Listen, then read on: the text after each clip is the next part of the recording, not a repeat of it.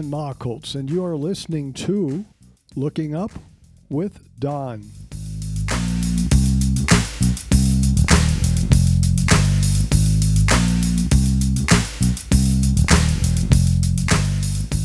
This is the Looking Up with Don podcast, episode number 60 for the week of February 24th, 2021.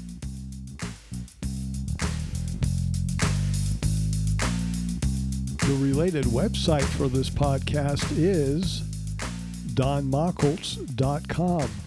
That is spelled D O N M A C H H O L Z dot com. Two H's. What's up in the sky this week? As our week begins on Wednesday, February 24th, the moon is 90% full in our evening sky. On Saturday, February 27th, the moon is full, rising at sunset, up all night, and setting when the sun rises. We will have a full moon weekend. This is also a good time to get out and photograph moonrise in the east during evening twilight.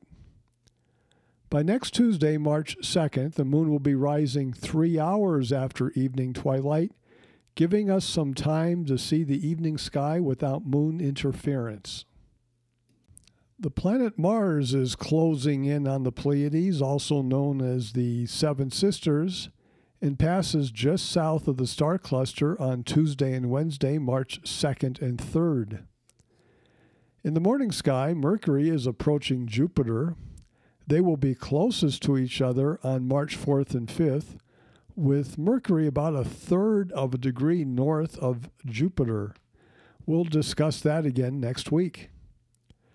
Will you be able to see the International Space Station this week, which for our purposes begins Wednesday, February 24th through Tuesday, March 2nd? It all depends upon your location. This week we have four zones all you need to know is your latitude. At 65 degrees north, you'll not see the International Space Station at all. From 35 degrees to 60 degrees north, you can see the ISS in your morning sky for the whole week, sometimes twice per night. From 25 degrees south to 35 degrees north and that's most of the populated world. The ISS will not be visible at all this week. South of 25 degrees south, the International Space Station will be in your evening sky for at least part of the week.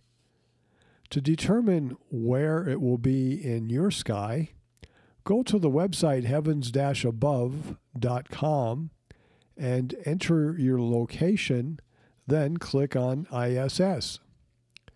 There's no bright comets in our sky this week. Let's talk about time, hours, and minutes. Time is important in astronomy.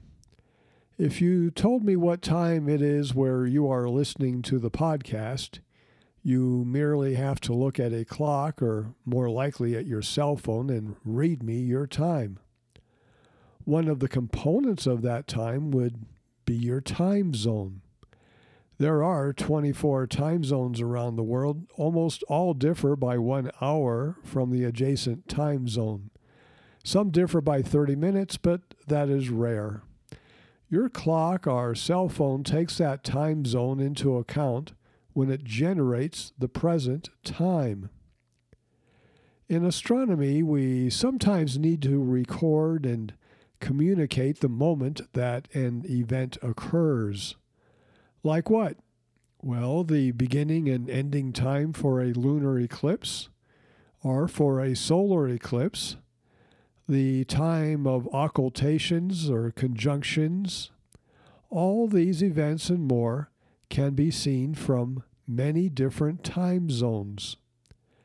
By convention, astronomers use something called universal time. Whenever I discovered a comet and wanted to report it, I had to convert my local time to universal time when I reported it. It is also known as Greenwich Mean Time, or GMT. In military, it is known as Zulu Time. And the most recent name is UTC, which stands for Coordinated Universal Time. Um, I know the initials do not add up right, UTC for Coordinated Universal Time. Greenwich is where the Royal Observatory of England is located. Greenwich is in London, England. That is also known as the prime meridian. You can go there and straddle the western eastern hemisphere of the earth. Similarly, you can go to the equator and straddle the north and southern hemisphere. Where the prime meridian meets the equator in the Atlantic Ocean off the western coast of Africa, you can straddle all four, like the four corners of the earth. But getting back to the prime meridian, the Earth has a coordinate system known as longitude and latitude. Longitude lines run north and south, and longitude is measured in degrees. 360 degrees go all around the world, but the labels do not number from 0 to 360. Instead, they run from 0 to 180 degrees west from Greenwich through the Atlantic Ocean, through the Americas, and into the Pacific Ocean. Are, are you ready for this? The numbers are actually negative numbers. As you go west from Greenwich, the proper degrees are negative. If you live at 75 degrees west, then it can also be written longitude equals minus 75 degrees at minus 180 degrees, we have something known as the international date line. As we cross that line, it becomes the next day. Now the longitude numbers start decreasing from 180 to 0. They are positive, not negative, and are written such as 75 degrees east longitude. They go from 80 to 0 degrees, passing through the rest of the Pacific Ocean, Asia, and then Europe. At Greenwich, 0 degrees east meets 0 degrees west. That is why when New Year begins, it begins in the western Pacific Ocean, moves across Asia, Europe, and 12 hours later it reaches Greenwich. We are now halfway into the new year. Half the world is in the new year, the other half is still in the old year. Those living in the Americas are among the last to have the new year enter their time zones after nearly the whole world has already arrived. I'm trying to keep this simple as possible because when astronomers talk about time, it can get quite confusing. Now, a train cannot enter the station all at once. First, the engine arrives, then the many passenger cars, and finally the caboose.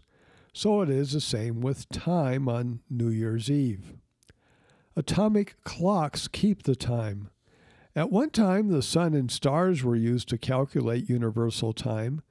That was the job of the Royal Observatory, but now atomic clocks do the work. So, how can you determine universal time? One way is to call Greenwich and ask them what time it is there. Or you could memorize how your time zone differs from Greenwich. For the east coast of the United States, the, the difference is five hours. At 2 p.m., at Eastern Standard Time, it is 7 p.m. Universal Time. On the West Coast, the difference for Pacific Standard Time is 8 hours. 2 p.m. PST is 10 p.m. Universal Time. So, what happens at, say, 10 p.m. Pacific Standard Time? Well, then it's the next day, 6 a.m. Universal Time in England. Hawaii is 10 hours off, that is 10 hours behind Greenwich. New Zealand is 12 hours different than Greenwich and the next day because now we're in the Eastern Hemisphere. Sydney, Australia is 10 hours ahead of Greenwich, and Perth, Australia is 8 hours ahead. Tokyo, Japan's 9 hours ahead. New Delhi in India is five and a half hours ahead of Greenwich. Remember that tiny portion of time zones are 30 minutes instead of an hour off. Cairo, Egypt is two hours ahead of Greenwich, and Rome, Italy is one hour ahead. So let me give you the time of full moon this week in universal time. From that, you can calculate when it will be a full moon in your time zone. Full moon is Saturday, February 27th at 8:16. Now that would be AM. 8:16 in the morning in London on Saturday, the moon will be full. On the west coast of the United States, that translates to eight hours earlier, which is 0016, which is just after midnight. 16 minutes after midnight, it will be full moon this Saturday. In Tokyo, in the eastern hemisphere, it's nine hours off in the opposite direction, so we add 9 hours to 816 and we get 1716 on a 24 hour clock and that translates to 5:16 p.m. Now can you translate your time zone and what time it is where you live to universal time? Astronomers have to do that all the time.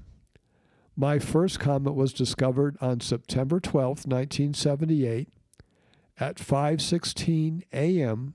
Pacific Daylight Time. Now, how do I convert it to universal time which is necessary for me to report it properly? The correction for standard time for this time zone is 8 hours, but for daylight time it's only 7 hours. So I add 7 hours to 5:16 and I get 12:16 universal time. Now the Central Bureau for Astronomical Telegrams wanted it in the decimal of a day. Now a decimal would be anywhere from 0 to 0.999. Noon would be half a day, which is 0.5 add 16 minutes and we get 0.511. Now, this is how I calculated that last part. The number of minutes in a day is 24 hours times 60 minutes equals 1,440 minutes in a day. A half day is half of that, which is 720 minutes. But I found the comet 16 minutes after that, which is 720 plus 16 is 736. So I found the comet 736 minutes into a day of 1440 minutes. So I divide the two and I get 0.5111. So the universal time of the discovery was September 12th, 0.511. That's what I reported. And for each comet discovery or comet brightness estimate, I had to do it similarly. Are you still with me? If you want to know the exact universal time, you can tune in to the radio station WWV.